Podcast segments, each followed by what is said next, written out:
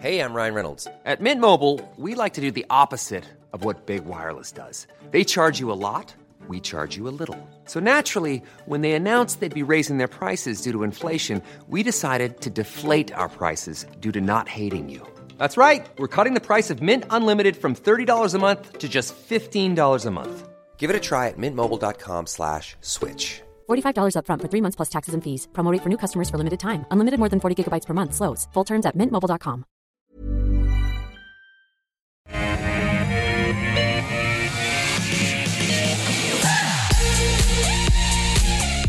and a warm welcome to you from us here at AusBiz. This is the call 10 stocks picked by you, a stock of the day, and I've got two experts joining me over the course of the next hour. Really looking forward to it. Uh, no doubt there will be some zingers, a couple dad jokes maybe too in here, considering I've got Andrew Wielandt from DP Wealth Advisory and Henry Jennings from Marcus Today. Said with love, guys. I know it's a busy time of year, plenty of reports to get through. Today, you know, kind of marks the real the real time then the rubber hits the road when we've got some of these bigger companies coming through. What do you make of it so far, Andrew?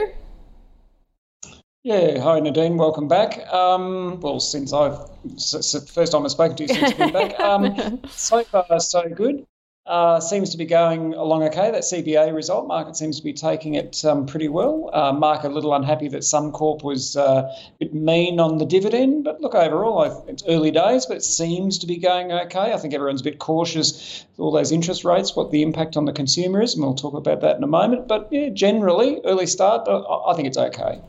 Okay, Henry, quick thought from you. Um, I, am with Andrew. It's pretty solid so far. Uh, the CBA result was very solid. Good dividends. Suncorp a little bit underwhelming, as you would expect, given the uncertainty with the ACCC and the ANZ deal. Uh, the James Hardie result yesterday was a pretty much uh, a spectacular result, so that was good. Um, so yeah, pretty good. It's really early days, though, Nadine, as they say. Yeah. Okay. Lots of water. Well, look, we'll get to some of that in the next little bit, shouldn't we? I think we've got a couple stocks yeah. here that we'll discuss that are relevant to reporting season. In the first half of the program, Ampol, Seven, Sky City Entertainment, Cettire, and Oceania Healthcare. That's an interesting one. Um, but as we do, let's get to the stock of the day. One of the big takeaways from the CBA result today is the close attention the bank is paying to a waning of consumer discretionary spending. So the CEO, Matt Comyn, saying we are closely monitoring the impact of the consumer discretionary pullback in spend. So you could be forgiven by thinking that today's stock of the day is CBA. It is not but it is related. I've picked Lovisa. Why? Well, because Macquarie has given it a very hefty downgrade today to neutral from outperform, so the rating slashed, and it's also slashed its price target by 38% to $22. They say that caution is warranted, even though it is trading below its pre COVID sales multiple at a discount to that, I should say, they are saying that you've got to be cautious. They say that weakening consumer sentiment at home and overseas will pressure sales into fiscal 2024.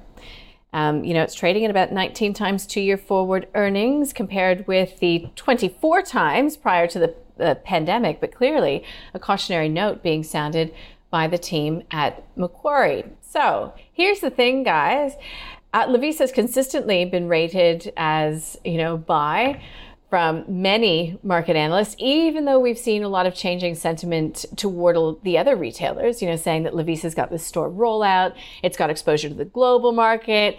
They're little treats. I don't have mine in today, but, you know, little things that people will still spend money on even during an economic downturn. Um, but this note from Macquarie throws a bit of cold water on that. Henry, Lovisa, buy, hold, or sell? Um, well, I was quite keen on Lovisa, and I'd say this is a hold after that downgrade. I've got to say. Um, I was scratching my head. I've got to say, I, I read the report, and the report has a wonderful picture of a Lovisa store at a lunchtime on a Friday. Now, I don't know about you, but my uh, typical Lovisa customer is not out and about at lunchtime on Pitt Street on a Friday. Uh, they're more out and about at the weekend. Nadine, you, you would obviously be far more expert than me in terms of uh, young girls and Lovisa products and even uh, somewhat um, older uh, people in Lovisa stores as well. So you probably have more of a, a, handle on this one. But 35 bucks to 22 bucks was their downgrade. I've got to say, I don't know where they plucked the 35 bucks from uh, back in April. Uh, that does seem a little bit jousting sticks to me and a little bit dreaming, to say the least. And, and really, their argument of, is that consumer spending is slowing down. Well, duh, we know that. And having a picture of an empty store on a Friday lunchtime to back up your research uh, in uh, Pitt Street, oh, actually, no, it was in QVB store uh, after lunch on Friday, the 16th of June. Not a single person in there. Um, so, uh, yeah, that's obviously part of it. I think this one for me is still a hold. I think, you know, we know that the consumer is slowing down. We've seen that, but Matt Comyn this morning was alert but not alarmed, that's for sure. And we have seen uh, other retailers suggesting that as well. But we saw, you know, Myer's uh, results uh, or preview results guidance was pretty okay. Mm-hmm. Um, I don't have a problem with this one here. I think Macquarie is, is jumping at shadows a bit, I'm sure I'm going to end up with egg on my face, but a picture of an empty store of the QVB on a Friday lunchtime does not make an investment thesis. Maybe investors and watchers of the program should go out and have a look at their own Lovisa store and see what's happening. Okay, um, I got one for you on that, Henry. My local shopping okay. center. My daughter went in on Sunday.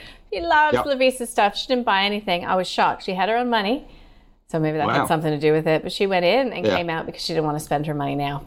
Could be wow. just a story of one, but anyhow, yeah. Andrew. Oh, well, there, there, there you go. You got to extrapolate wasn't busy. of. Um, wasn't busy yeah. either. There's a okay. one pretty close to our office here. I was out yesterday, walked by it. I think there was one person in it. I mean, again, you know, uh, who, who shops at Lovisa yep. in the middle of a workday. But, but the point is, Andrew, is that we've seen a lot of downgrades coming from a, lo- a lot of other retailers. Uh, Myer's share price was hit particularly hard yesterday, down another three and a quarter percent. Um, you know, there's a lot of nervousness out there about consumers. If you've got to pay your mortgage and your variable rate is going to go up to about a 5% fixed rate, round about there, I mean, you've got to pull back on spending something. So, what will you be looking for in this result come uh, Thursday, the 24th of August, from Lovisa that would give you confidence in this story going forward? If I can just take it back a couple of steps, um, I guess the key thing, you're right, like the average uh, family household is now spending $400 a week after tax income servicing debt. So the money's got to come from somewhere, and you know, pulling back on your gym memberships, on your Netflix, your visas, sure.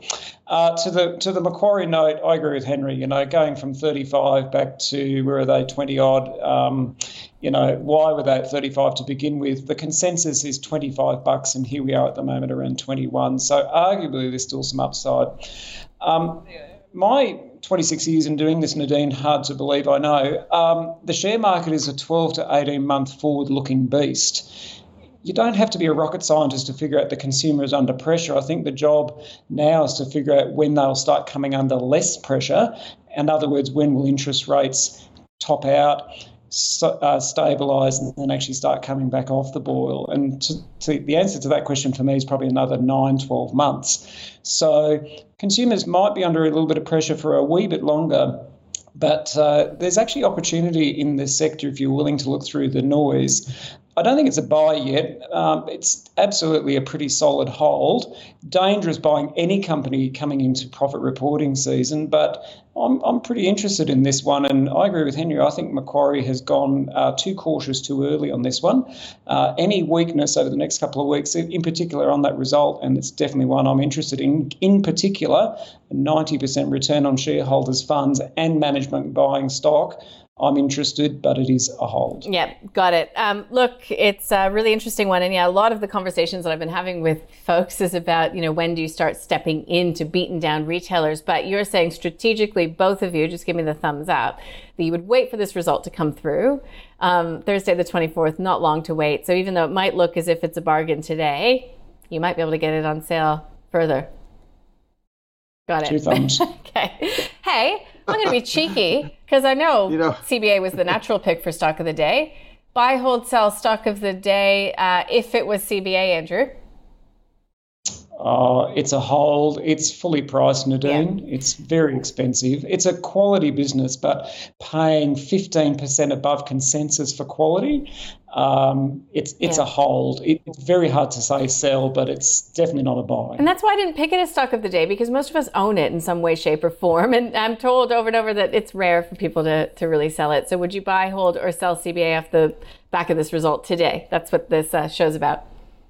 Exactly. Yeah, Hold. hold. From, Got from it. me, it's a hold. Pretty solid result. The machine cranks up the money. It just keeps rolling on. Ah, I love to be proved right. Okay, let's go with these companies nominated by our our viewers. Um, Raj, thanks, Raj, is a regular viewer. I hope you're having a good day out there. Ampol, ALD.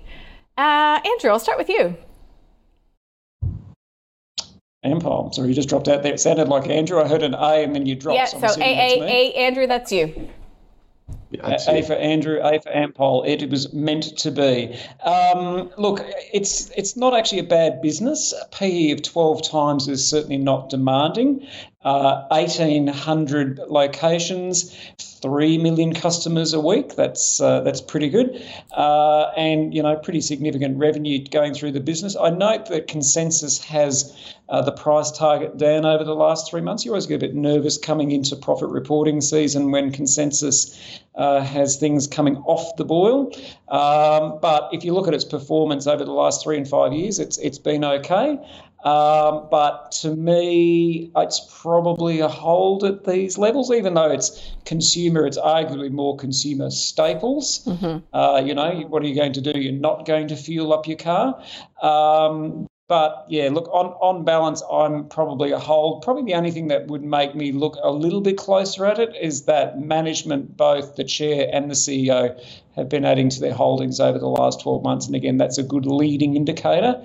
Management and the board are buying it. You know, that's uh, putting their money where their mouth is. But look, on balance, fully priced, it's a hold. Okay, um, fully priced. Uh, a little bit of defensiveness in there. Um, they res- report on the 21st of August. Morgan Stanley says that it's looking for signs of recovery for Lytton refinery margins, along with an improving mix of high value pro- project uh, products, I should say, with Lytton, with Lytton back online after a recent outage. So, Henry, um, buy, hold, sell, Ampol today. Do you think it's a defensive business or will it be subject to any sort of a downturn in the broader economy as well?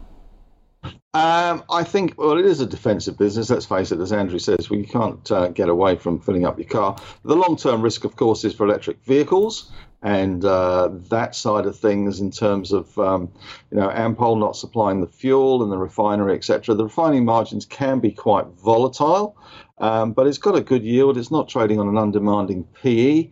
Uh, it's 100% franked in terms of the yield. It's it's definitely a hold here. Uh, it'd be good to see those refining profits continue, uh, but they are getting a bit more normal uh, this year than they have been in previous years. So it, it is a hold, not the most exciting business in the world. Bear in mind, this is the old Caltex.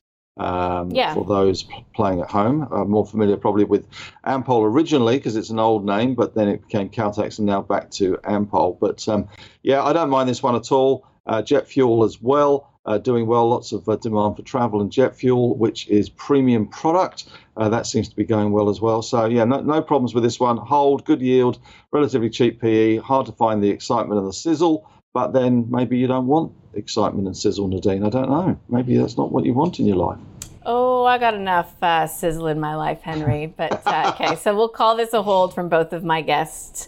Ampol. I mean, uh, yeah, I mean, it'll be interesting to see how EVs and the rise of, which Yeah. is finally taking hold here in Australia, does um, get digested by these companies. So I dare say that we'll also be looking for in the results some sort of uh, you know reference strategically to how uh, how they will um, take advantage of uh, that transition that's going on. Okay, let's get on. Oh, go ahead, Andrew. Sorry, um, I just didn't want to interrupt you. The US experience is people actually spending more in uh, convenience centres because they've got to stay longer Yeah, right. at these Mhm. EV charging stations and they're buying higher margin uh, food or drink or whatever. So, arguably, EVs is a big opportunity. Yeah, uh, every change should be looked upon as an opportunity, you would think, by management of any stripes. Listen to me. I'm going to get back on track. Let's get You to get the back. next company on the list. I think you guys are rubbing off on me or something. Anyway, seven. um, uh, it, it, Adam has actually picked this one. Apparently, it's the second stock picked by him, but um, yeah, not not sure what the other one is. So seven. Uh, what do you think? Seven Group Holdings, not Seven West Media, Seven Group Holdings. Henry, go first. Um, Me first. Okay. Um, Seven Group Holdings. Yes, don't mind this one. It's uh, obviously Kerry Stokes backed. They've got the big shareholding in Boral. uh, Beach Petroleum and uh, Seven West Media. That's obviously probably the, the, the, the, problem child out of the three. But given the results we saw the other day out of Caterpillar, their exposure to WesTrac um, and the mining sector as well, uh, I don't see a problem with this one. If it's good enough for Kerry, it's good enough for me. It's not got an undemanding P around 12 times, so that's not too bad. Um, and you know we've seen with um, we've seen with James Hardie yesterday uh, building products, if you've got pricing power and there's few alternatives, you can do very well. Uh, of course, Boral is in their statement, and that has done very well, and that continues to push a little bit higher. So I don't mind Seven Group.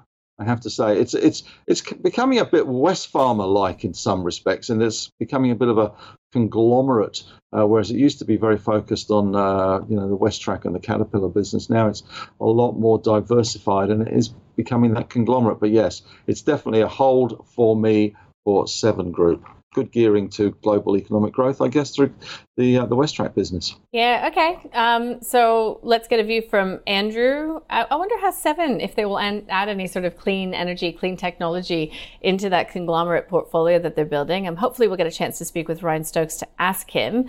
Um, but from an investment perspective you know today. Like that's fundamentally uh, what the program is about. Would you be would you be buying seven? Would you be holding it? Um, or would you be waiting again for the result to make any such decision?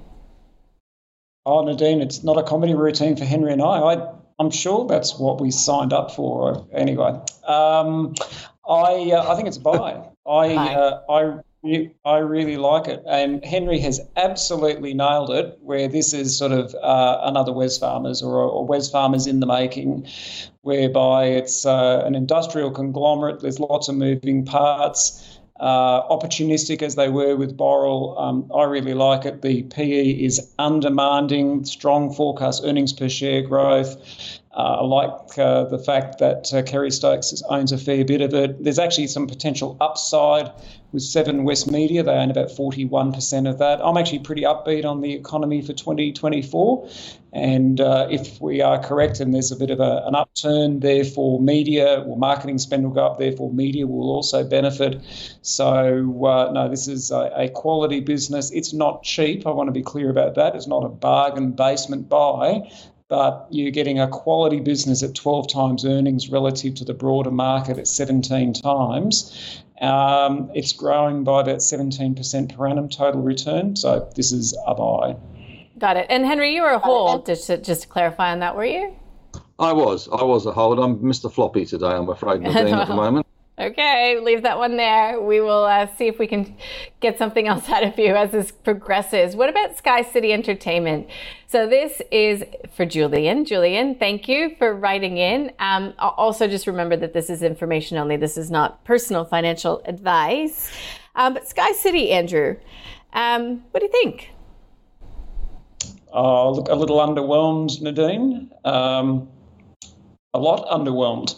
Uh, arguably, arguably, arguably, gaming is defensive. Well, not arguably, it is defensive.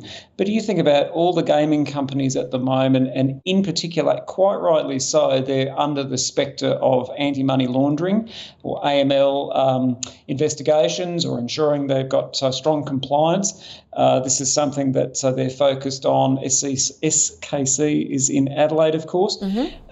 I hadn't followed it that closely, and you know when I did the deep dive, and again that's one of the reasons I like doing the show, apart from yours and Henry's company, of course, is you get to look at companies that you don't necessarily pay a heap of attention to normally, and so a little amber light started flashing for me when I saw they were running an online casino in Malta. I said, right, that's a bit of an, an, amber flashing light. The AML issues in South Australia, there's your second amber light. And then the trio of amber lights was a 7% return on equity. So I can think of lots of reasons not to be there. It's not a it's not a sell because again of that defensive nature. And there's certainly good parts of the business. The New Zealand business is going along okay. But uh, yeah, I'm just underwhelmed on this one, so it's a hold. Okay, it's not getting Andrew excited, but Henry, um, to Andrew's point, there has been a resurgence in tourism into New Zealand um, because it has Adelaide, it has Auckland, I think, as well. And we're told that people still continue to gamble through recessions also. I mean, would you be putting your money into Sky City? No, is the answer. Um, I think I think there's too many uh, potential issues, and we've seen it with Star City, haven't we? We saw it with Crown. Uh, casinos are. Uh, an interesting business that they, they tend to uh, take money off the punters, and there are lots of Austrac uh, issues at play, compliance issues at play. There's lots of socio-economic issues, ESG issues. This one doesn't trade that much either here. 68,000 shares traded this morning in this one, so it's it's not uh, that well followed here, to be honest. Uh, I can't see too many reasons why I'd want to be here. There are a number of issues hanging over their heads at the moment uh, with some of the um, the Austrac issues in Adelaide. There's an independent review happening there as well. I, I can't see any reason to be long casinos in a softening economy with compliance issues, Austrac, etc. Just not sure where the upside is. I mean, there may be a lot more tourists going to Auckland, but yeah, that's okay. Relative. If you had it, uh, uh, sometimes our our viewers give us context, which we love. Can't demand yeah. it, obviously. Um, but if Julian was already in Sky City, would you hold it? Uh, there's probably no reason if you've got it to, to tip it out. It's it's a relatively good business. It just doesn't have a lot of sizzle, to be honest. It's got a relatively okay yield, so you might be holding it for that. But I'm not sure that we're going to see a burst of tourism into Adelaide or Auckland that's going to lift it. And there are regulatory issues, compliance issues, I think, mm-hmm. that could okay. trip it up. And uh, you know, if Star City's in trouble, then Sky City's not far behind in lots of respects. All right. Well, thanks, guys. Still looking for some sizzle in Henry's book. Let's see if we can deliver. Um, I don't know if the next company is going to deliver it. Um, I've had to Google it um, because I don't know really anything about it, but um, it is in, you know, what is it? It's sort of doctor's offices, is it? Are we talking uh, OCA? Oceania Healthcare, yeah, OCA. Yeah, it's uh, the, the, reason you have to Google it, Nadine, is that it just doesn't trade. Yeah. Um, there, there's one. Uh, there must be a, a, bit of a New Zealand bias to the the uh, the, the, the questions coming through. Yeah, because that's what I was just looking. I mean, this is all New Zealand. Yeah, it's all New Zealand. The one share has traded today, really and truly. Um, yeah, it's it's. You know, I don't think this is one for sizzle. Uh, you know, if, if you wanted to buy a few, you'd be in trouble. Uh, it just um, it doesn't really float my boat, I must admit. Okay, um, we're going to give yeah. that a quick uh, miss, Oceania Healthcare. It's, Go ahead. Yeah, I mean it's a five hundred million dollar company though, which is you know crazy, and there is research on it. I mean Macquarie's got research on it, but um, I, I, think you probably need to look at the New Zealand uh, market for the, the volume. Um, but yeah, no, it's it's hard to be interested in a stock that trades one share in a day. Mm. Andrew, anything anything to add? Just briefly, the return on equity is only one percent, um, so that's sort of a no to me immediately. But if we sort of take it back a step and maybe just think about aged care as a as a thematic or as a as a mega trend, we've got an aging population. All the uh, the baby boomers are retiring. Hi, mum. Um, not that I'm trying to pension mum off by any stretch of the imagination, but equally so as the baby boomers are maturing, they're going to they're living longer, they're going to need more support.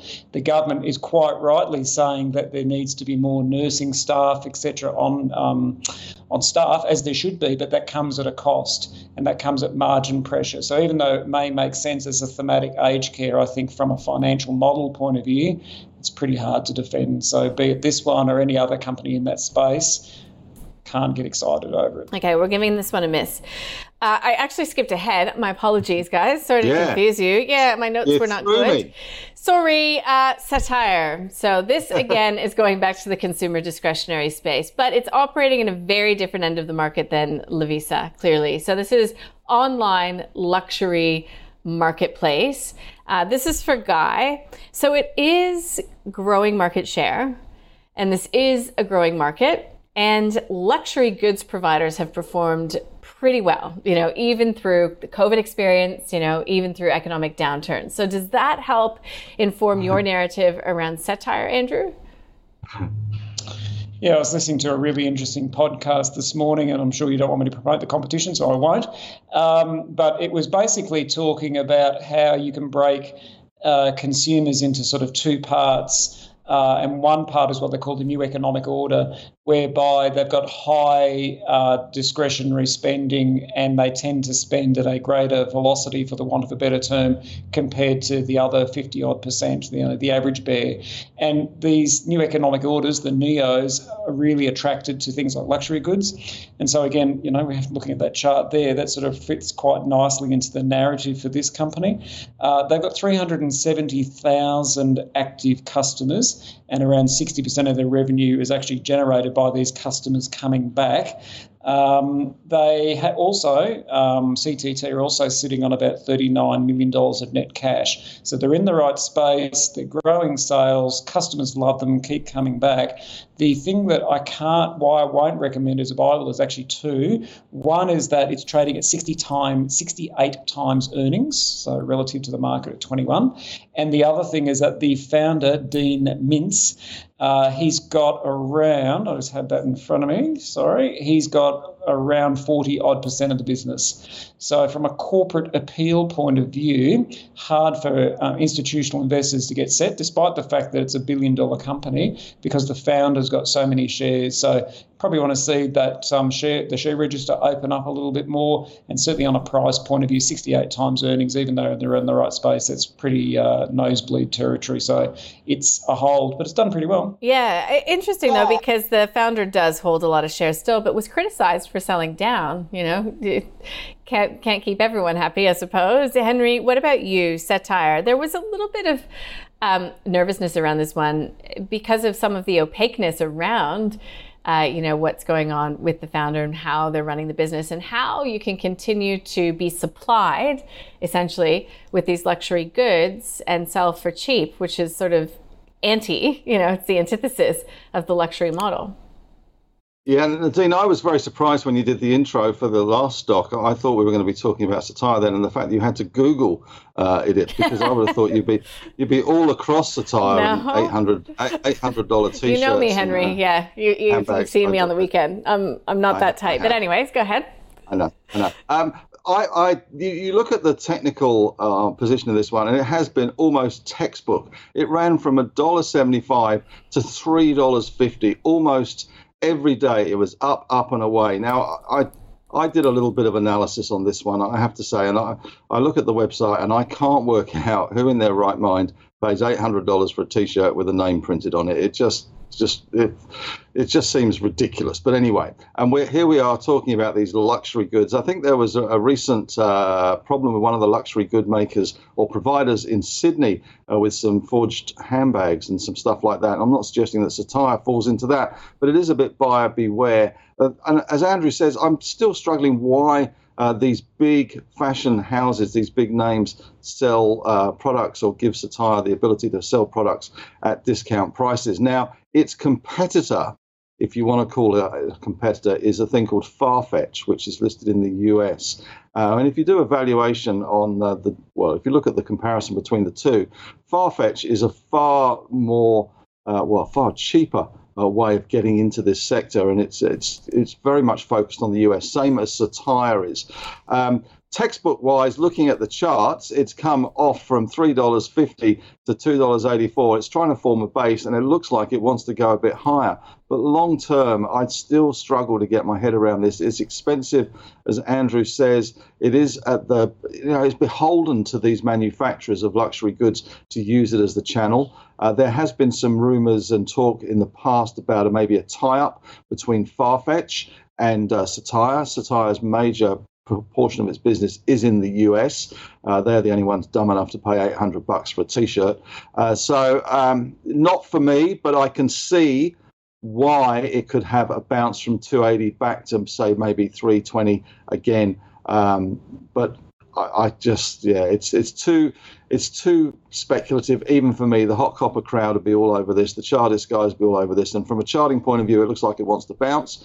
But from a head point of view, I think it's expensive, and I would uh, go elsewhere. okay so would you even sell take some profits if you've made them If you if you've been holding it from a dollar seventy five, uh, yeah, I think uh, it's probably if you do see a squirt higher, then you should take some profits in this one because you know the business model to me seems you know it's a moment in time kind of business model. At some stage, something will happen, and these big luxury retailers will say, you know what, guys, we're not going to supply you with mm-hmm. uh, those t-shirts, handbags, or whatever anymore. We are going to go direct. I don't know why they don't, but there you go. I guess All it's right. a factory outlet. Okay, so there you go. That's Cettire from Henry Jennings and Andrew Wielandt. Let's just take a pause, rewind to the top of the program to just review quickly what we've learned. And uh, yeah, it's been an interesting one. So, stock of the day was Lovisa. Uh, Lovisa, it's uh, too cautious, too early, so says uh, Andrew about this note coming from Macquarie. It is a hold. He does see opportunity in the sector, uh, but too dangerous to buy now before the result on the 24th. It's a hold for Henry as well. He thinks that Macquarie's gone really hot and hard on this one, but again, there is cautiousness around the consumer discretionary space. And these guys, you know, they, they can see the writing on the wall just as well as everyone else. And just for the record, CBA, if it was the stock of the day, would have been a hold for both of the guests. Okay, let's get to Ampol. That is also a hold. Look, it's a solid business in Andrew's view, though fully priced. And uh, yeah, Henry is looking for sizzle. This doesn't have it, but it does have some defensive qualities. Seven. Well, Andrew really likes it. It's a buy from him. He sees it as growing into be another Wesfarmers like conglomerate, although not quite cheap. It's quality in Henry's view, but he would be holding, he wouldn't be buying it right now. Sky City, a hold from both of our guests. Henry says perhaps you're holding it for a yield if you're already in it. There's likely a reason. It's a hold for Andrew because it does have some defensive characteristics, but neither one of them are very, very uh, impressed by it. I'll do Cettire. You just heard what the guys had to say. Too expensive. Hold for Andrew. Sell if you've made money on it for Henry. Too specky for him. And uh, the last one was Oceania Healthcare. Apologies to Julian. I think this one was for you, but uh, just doesn't trade. And um, both of our guests would give it a miss. Return on equity about 1%, one share traded today that Henry could see here locally on the ASX. So it's a no from both of my guests. Okay, the investment committee, of which Henry Jennings is a part, recently met. Let's check in with what happened. We saw Imdex replaced by AUB. Spent cash, 1% went into Seek, Altium, and Pro Medicus. Okay. How's the performance going? Up by 6.8% on a cumulative return basis. So please keep sending in your requests. When we get to buys, which we have not come across today, we'll put that uh, to the committee for its consideration beginning of September. That happens. Okay, well, we have the ETF guy here. So appropriately, I should have teased this off the top. We do have some ETFs to discuss next. So VanEck, MSCI, Multi Factor Emerging Markets, EMKT. In fact, I just spoke with VanEck about this one. Well, about emerging markets, I suppose, just uh, yesterday, the day before. So keep your ear and eye out for that. We've got the iShares Europe ETF, also, Tietto Minerals, James Hardie, of course, reporting season reported to start the week, and as well Alpha HPA. That's another Google in my books. Uh, these guys could see it differently. Let's get right to it. And this is the sixth stock of the day picked by Lily, the VanEck MSCI Multi-Factor Emerging Markets. Okay, Andrew, over to you. Just rolls off the tongue, doesn't it? Um, ETF guy. Okay, maybe I, my, I was just getting some oh. shirts and T-shirts made with Whisper, but the maybe Whisperer. I need to oh, you change can still use the Whisper. I just try to switch it up, you know, and you know, can't can't always blow smoke, you know. There you go, Andrew. the Whisperer on the EMKT ETF.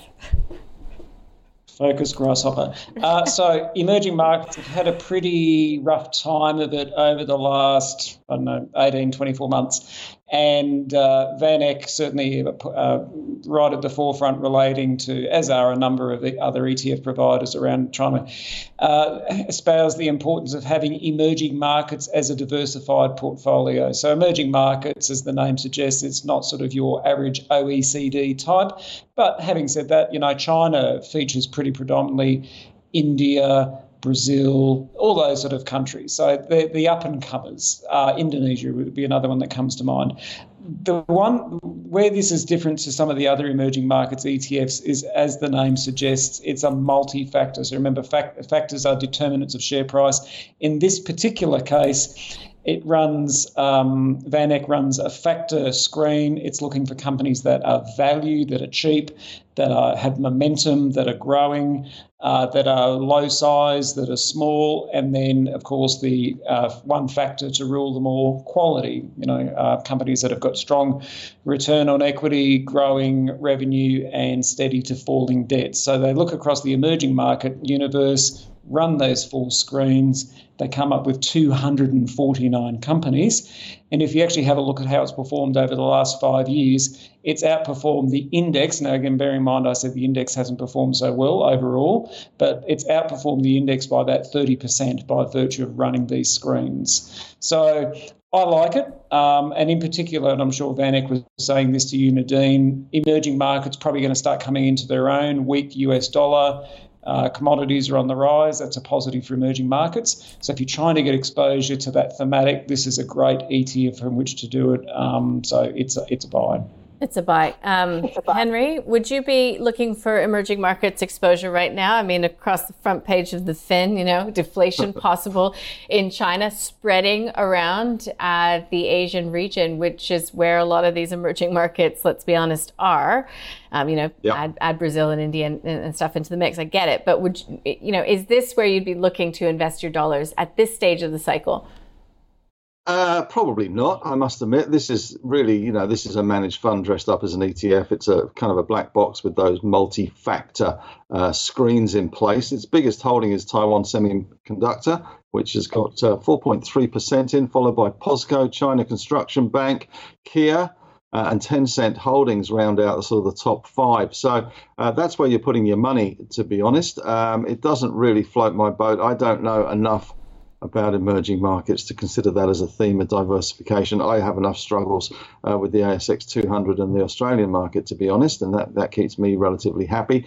As far as ETFs go, if you like the theme, yeah, go for it. There's nothing wrong with it. They're a good quality uh, issue of VanEck, um, but um, I really I can't see the emerging markets doing that flash, given that China is uh, slipping, sliding into deflation at the moment. Japan is tepid.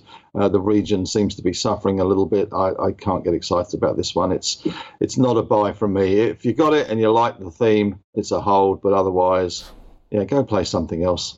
Okay, thank you. Let's get on to the next ETF that's on the list. And we do get a lot of questions about ETFs. And this is for Owen. Hello, Owen. Hope you're watching or listening. This is the iShares Europe ETF, IEU. So there are a lot, and again, Andrew, you can tell us what makes this one up. But I was just having a chat today with a guest saying that there are a lot of really beaten down companies in Europe. You know, some of the top companies are are performing quite well and maybe priced well, but um, there are some some value opportunities. So, h- how do you view? Um, the components of this ETF, and then give us a view on whether you'd be putting, you know, investment dollars there. Yeah, so my learned friend, you know, quite rightly points out that China at 31% of emerging markets is certainly a risk. Uh, but if I was being difficult, which as we know is hard for me to be, but let's just pretend that I was, um, in this particular ETF, IEU, you've got uh, the UK, which is not exactly a pinnacle of financial health, it's 23%. You've got Germany in recession, it's 12%. Uh, and then you've got France that's actually starting to get its act back together, it's 18%, and then Switzerland 15%. So, you know, to me, this is a really interesting pairing of ETFs uh, albeit Asia has got some issues, but I would take Asia every day of the week and twice on Sundays before I was looking at Europe, in particular coming into a northern hemisphere winter, all the stuff that's going on at the moment with uh, Ukraine and also Russia. So that sort of sets the scene as to where I think Europe sits, as in, you know, mm-hmm. I'd be cautious. Uh, in the context of the actual ETF itself, $777 million funds under management. So it's not an inconsequential sum of money. And certainly iShares or BlackRock, they're a quality issuer. So certainly no issues there. And interestingly, Nadine, 92% of the companies held within this ETF have a market capitalisation, how big they are, of over $10 billion. So we're talking the big names. You know, we're talking Nestle, we're talking ASML, we're talking Novartis, we're talking LVMH. So in the context of this, the quality of the issuer, the size of the fund, all that sort of stuff ticks all the boxes. Where I'm struggling is is Europe where you want to have your money at the moment, or are there other opportunities? So, on the basis of it being Europe, I'm out. But for all other bases, you know, if you suddenly or Europe does start and when it does start to turn itself back around, this would be the number one to look way to look at it. But at the moment, I'm just a bit cool on Europe. Okay, thank you. Um, what do you think, Henry? Europe? Uh, well, I'm going there soon. Um, I have to say, I'm going to argue with Andrew on this one because looking at it by a country basis, I think is completely wrong on this one. Um, I think he's he's got the wrong end of the stick. I think the important thing is to look at the companies, and these companies that it invests in as this ETF are global behemoths. Nestle is not a company in Europe; it's a, it's a company that is domiciled in Europe, but it is a global behemoth. Novartis, LMA, LVMH, uh, AstraZeneca, Roche, HSBC. These are maybe listed in Europe, may have their primary listing in Europe. They may be considered European companies, but these are global companies. These are companies that stride the world uh, and get their revenue from all over the place. You are betting or investing in some of the top global companies outside of the US. Shell, um, Novartis. These, these are companies that are at the forefront. We always tend to ignore Europe here, and I, I think we do that at our peril to some extent. There's an awful lot happening in drug land at the moment in the pharmacy stocks. We've seen uh, you know weight loss drugs going nuts. Eli Lilly. Uh, their results were out in the US. So th- there's plenty happening here. AI is supposed to really revolutionize uh, drug testing and drug trialing. I think you've got to forget the fact these are iShares Europe. These are global. This is global companies that happen to be based in Europe. Shell is not a European company. It is a global company, same as Nestle. So I think, you know, if you like the thematics behind the stocks that are involved, be they drugs, oil and gas, or consumer products like Nestle, uh, then this one could fill uh, a, void for you in your portfolio. But I think we've got to stop putting them in the oh that's Switzerland or it's it's Belgium or it's whatever. Uh, that that is completely erroneous to the argument. These are global companies, big, big behemoths. So and, uh, buy, they, hold, or sell, Henry? I'm going to go buy. What the hell?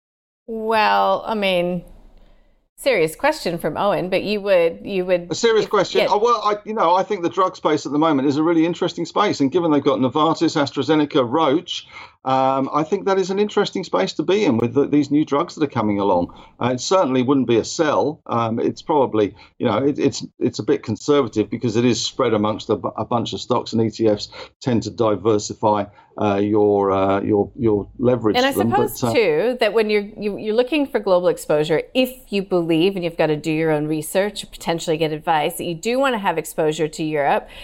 Yeah. You know, Andrew, I'm talking your book. Like potentially, rather than trying to pick the stocks yourself, the ETF could be the way to go. Andrew, what were you going to add? I yeah, saw your hand up. Yeah, no. So just to answer your question, hundred percent. Yeah. And again, to Henry's comments around the defensiveness, eighteen percent financials, fifteen percent healthcare, and twelve percent staples. So it's a very defensive ETF as well.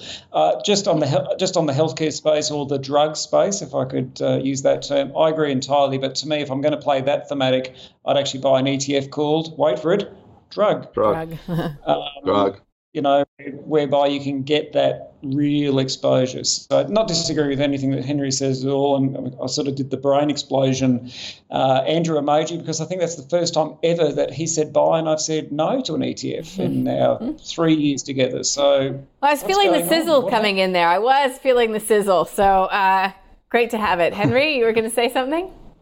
I just thought I'd shake it up a little bit. But yes, it's only been three years. Feels like longer. I've been stuck with you here for three years. On, oh. on, on, our previous encounters, it's been 10 years, but here in this esteemed platform ah. that Nadine gives us, you've been stuck with us for three years. You guys are making me feel old. Let's move on. Okay, let's, let's get on. to the next on the list, and that's uh, Tietto Minerals. So this is an operator, TIE. I was going to say producer, but I actually don't think Yes, it is. It's producing, uh, but it's in West Africa. So in the Cote d'Ivoire. Um, look, it's gold. Um, it's listed here in Australia, obviously. TIE is the ticker code. Andrew, is there anything that would get you to invest in a gold producer listed here operating in West Africa?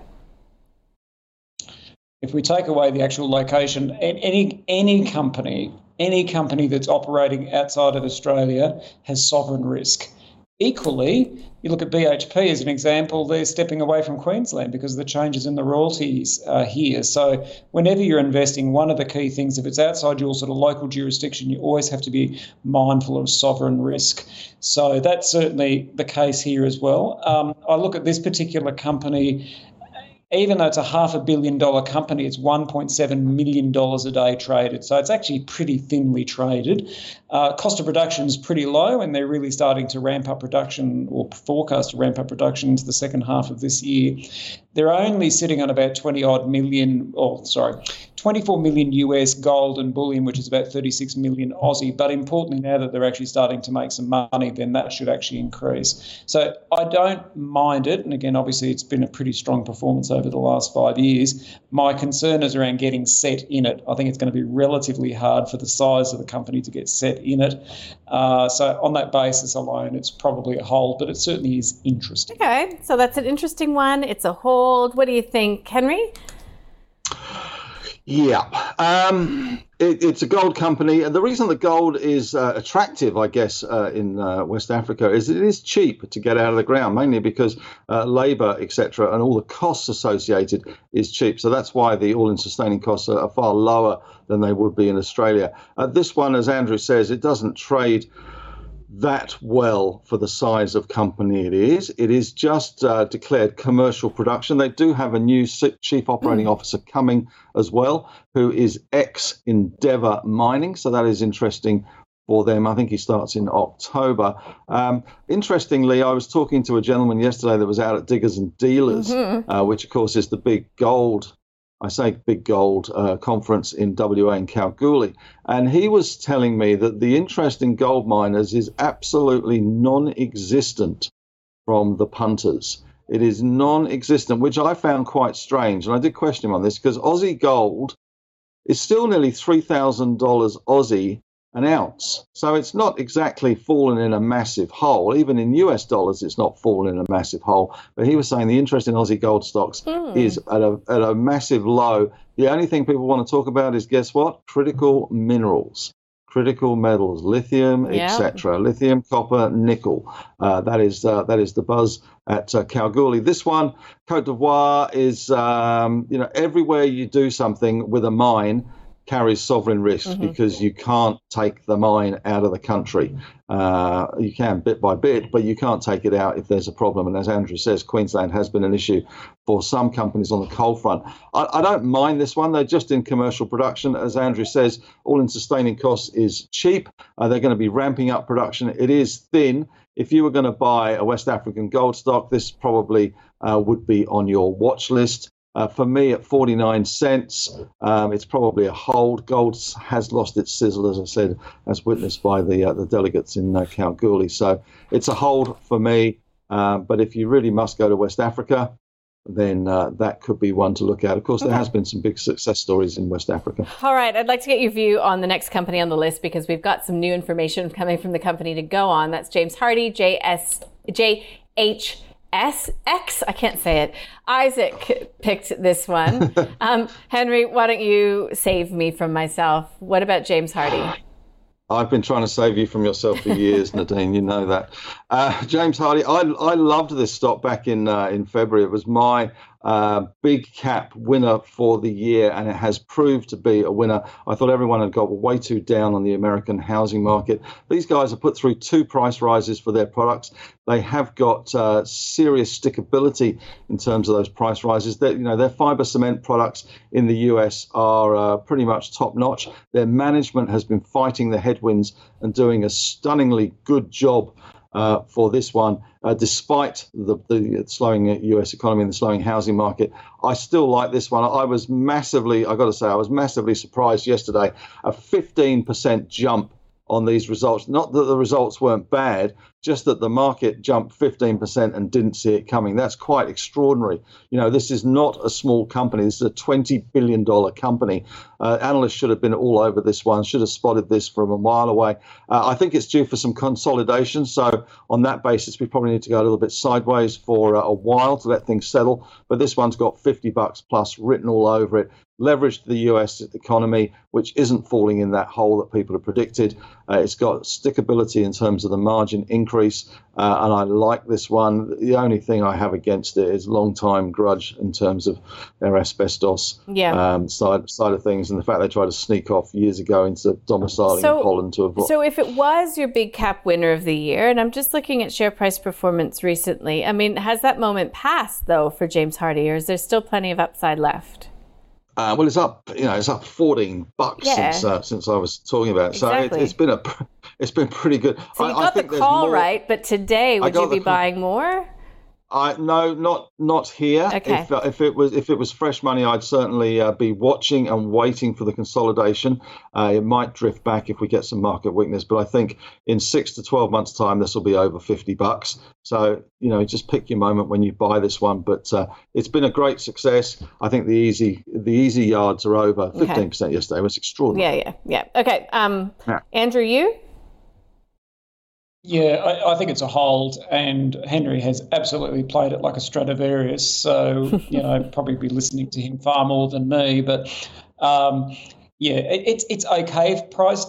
Excuse me, it's okay priced now. Like beforehand, it was cheap. It's now probably fairly priced. So PE of around 21 times relative to the market at 17. Probably my only minor amber flashing light is that that return on equity, which was in the 40s, has now fallen back into 39. Still a really strong return on equity, but it is just starting to come off a little bit. So I'd just pay a little bit of attention to that. But I agree, it's a hold. 12 months' time, all other things being equal, it will be higher. But to sell it now, I, I think would be foolish, uh, given the strong performance the company's putting out. Thank you, guys. And uh, lucky last on the list is a company called um, Alpha HPA. uh, so the ticker code for this one is A4N. And so it is looking to supply ultra high purity aluminium materials to market. So it's using technology to do so. Um, look, I don't know a lot about the company. It does have a, a production facility of some sort in Gladstone. Um, are you familiar with this, Andrew? No, um, I'm not. And so uh, Google was my friend, uh, as well as the ASX website, which is my main friend when we come across companies that we don't know, plus a few other uh, areas as well. Um, certainly, Orica being a partner with them, and in fact, from memory, Orica owns 5% of the business, is certainly um, promising. The thing, though, that sort of really piqued my interest, Nadine, is that Regal, RF1, uh, Henry's my friend, more Henry's friend, because Henry actually knows him, Phil King. Regal owns 8% of this. Regal uh, guys and girls are not silly by any stretch of the imagination. So anything that Regal's interested in, I am therefore interested in. Uh, certainly playing to that thematic around decarbonisation, um, miniature LEDs, so like smartwatches, all that type of thing. Also in receipt of some money from the federal government as well for manufacturing onshore. And as we know, that that sort of onshore manufacturing is a big uh, thing, not only here in Australia, but also globally as well. Um, noting, however, Nadine, that again, close to a billion dollars, which is great, uh, but $1.2 million a day traded, which sounds like a lot, but in the context of close to a billion dollar company is not. So it's just run super hard, super quick. Broker consensus of one. So, in other words, it's not really well followed. I'd wait for a bit of heat to come out of this, but, you know, if you, without wishing it on people, it got to sort of 70, 80 cents, I'd be interested in having a look, but certainly not at a dollar 11. So Okay. it's a whole. I was a bit surprised that it was at $1.11 for its relative size. Henry, you like looking at small caps. What about Alpha HPA? Um, I do. This this is a billion dollar company though, so it's it's surprising how many billion dollar companies have little interest and little analyst coverage. Um, it is surprising in this one. It's had a pretty good run from March, I have to say. I'd probably be holding it here. We're waiting for FID, final investment decision. The uh, precursor production facilities kicking off and have got government funding. Uh, I did the Google the same as Andrew did in terms of uh, background and looked through some of their presentations. And clearly they're playing into the whole um, IRA, Inflation Reduction Act, and the, uh, the, the benefits to the US injecting injecting huge amounts of money into reshoring production capacity, and not only in the US uh, reshoring, but also ensuring that their mates, i.e., Australia and various other uh, countries that are mates with America, are able to access that as well. I, I certainly don't mind it. HPA uh, has been um, a theme at times. Uh, and we've seen that with uh, the likes of Altech. And you, when you see the uh, the crystals being grown, the, the sapphire crystals for watch faces, smartphones, the LED technology, etc., uh, it is quite interesting in, in that respect. So for me, it's a, it's a hold. Um, it's a billion dollar company. Why there isn't more coverage, I don't know. Uh, it would be nice if we had a bit more analyst coverage of some of these okay. kind of stocks. Um, but it has been going sideways pretty much for the last three or four months. Uh, I suspect that will continue until we get FID approval. So you probably need to hold that one. Um, and uh, they've got a bunch of options expiring, which keeps um, keeps some money rolling in. They got no debt. They got some cash. They probably need more. Um, but it's um, it's it's a sideways kind of until the FID. Yeah. Okay. Didn't realize it was a billion dollar market cap either. So I will do better research before next time. Alpha HPA. That was for Aiden. Okay, quick recap of what we've learned. So the MSCI multi-factor emerging markets ETF, it's a buy from Andrew, it's a hold from Henry. Let's get to the next ETF, which was the iShares Europe. Bit of spice coming in here. Hold for Andrew, buy for Henry. Tietto Minerals both thought that it was actually pretty interesting. Um, so we'll put a call into the company for the small caps program, but it's a hold from both for now. James Hardie, I mean, they both really like this company, but it's a hold. Wouldn't be adding to it right now. But um, Henry says you you will be able to in the future. He sees it above the $50 mark. Pick your moment though. And you just heard what they said about Alpha HPA, a hold for both. Okay. Uh, word of the day was sizzle. Um, I think uh, we didn't really get there with any double buys, but that's okay. Um, yeah. We have we have many more days ahead of us, likely, as you've both pointed out, given our history. So, thank yes. you, Andrew Wielandt from DP Wealth Advisory, and thank you, Henry Jennings from Marcus Today. Nice to see you both. Nice to see you. Nice seeing you both too. Be safe. And thank you for writing in and giving us your requests. Uh, feel free to give us as much info as you like. It kind of changes the discussion sometimes if we already know whether you own it. Um, but you don't have to. There's no pressure. Uh, you can do so ausbiz.co forward slash call picks, or you can tweet to us at ausbiztv. It's uh, been wonderful to spend the past hour with you. Don't go anywhere. We'll get you across what's happening out in markets next.